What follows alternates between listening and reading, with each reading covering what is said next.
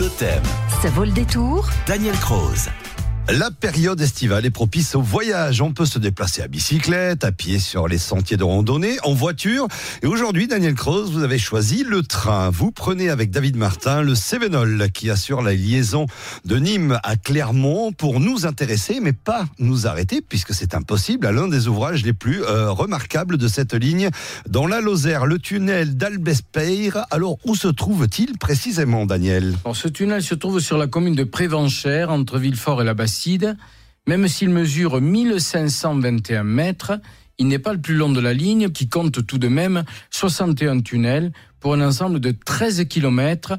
Mais la palme revient au tunnel de la Bégude avec 1723 mètres. Mais ce tunnel de l'Albespeyre est le plus marquant, car son percement dans un granit très dur imposa trois années de travaux pour un avancement de 80 mètres en moyenne par mois 80 mètres seulement, et donc une avance quotidienne de 25 cm par point d'attaque avec des explosifs, ce qui engendra de nombreux accidents. On doit sa conception, comme toutes les infrastructures de cette ligne, à Charles Dombre, qui est l'ingénieur en chef du Paris-Lyon Méditerranée.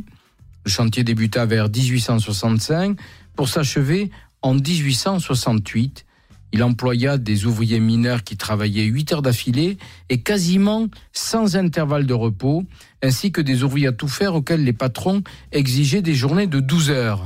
Le moniteur de la Lozère a souvent rapporté dans ses colonnes des accidents qui sont survenus à l'Alvespère. Alors quels sont les plus marquants, Daniel? Alors on y signale par exemple que le 21 juin 1868, un employé originaire du Puy-de-Dôme a eu la tête fracassée par l'explosion d'une mine. On observe sur ce chantier la présence de plusieurs centaines d'étrangers, parmi lesquels des piémontais qui étaient spécialisés dans la construction des viaducs et des tunnels. Et cette construction provoqua des tensions avec la population locale et les ouvriers français. Dès l'ouverture de la ligne en 1870, euh, se posa le problème de la ventilation, Daniel. Quatre puits d'aération avaient été construits pour établir une ventilation naturelle, mais il manquait d'efficacité. Il y eut des accidents comme le 28 novembre 1900 où un convoi tomba en panne dans le tunnel après une rupture d'attelage.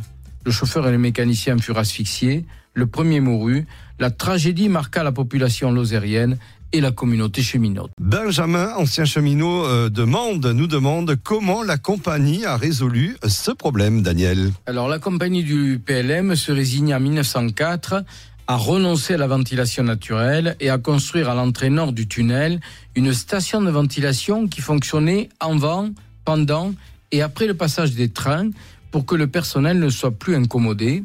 Le principe était simple. Le chef de gare de Villefort prévenait par téléphone le responsable de la station qu'un convoi démarrait de Villefort dans la direction de Prévenchère et l'employé mettait en marche la ventilation dont le dispositif reposait sur l'activité de deux roues à aube fonctionnant avec une machine à vapeur. L'air injecté dans le tunnel chassait la fumée par un conduit qui l'amenait à une vingtaine de mètres de l'entrée. Ce système démontra son efficacité pendant la période où la circulation des machines à vapeur entre Nîmes et Clermont était importante. Le passage de la vapeur à la traction électrique résolut le problème mais en traversant le tunnel, vous penserez à cette époque héroïque et périlleuse pour les cheminots. Et demain, nous nous intéresserons à une figure mythique de l'Aubrac, dont 2023 marque le 260e anniversaire de la naissance.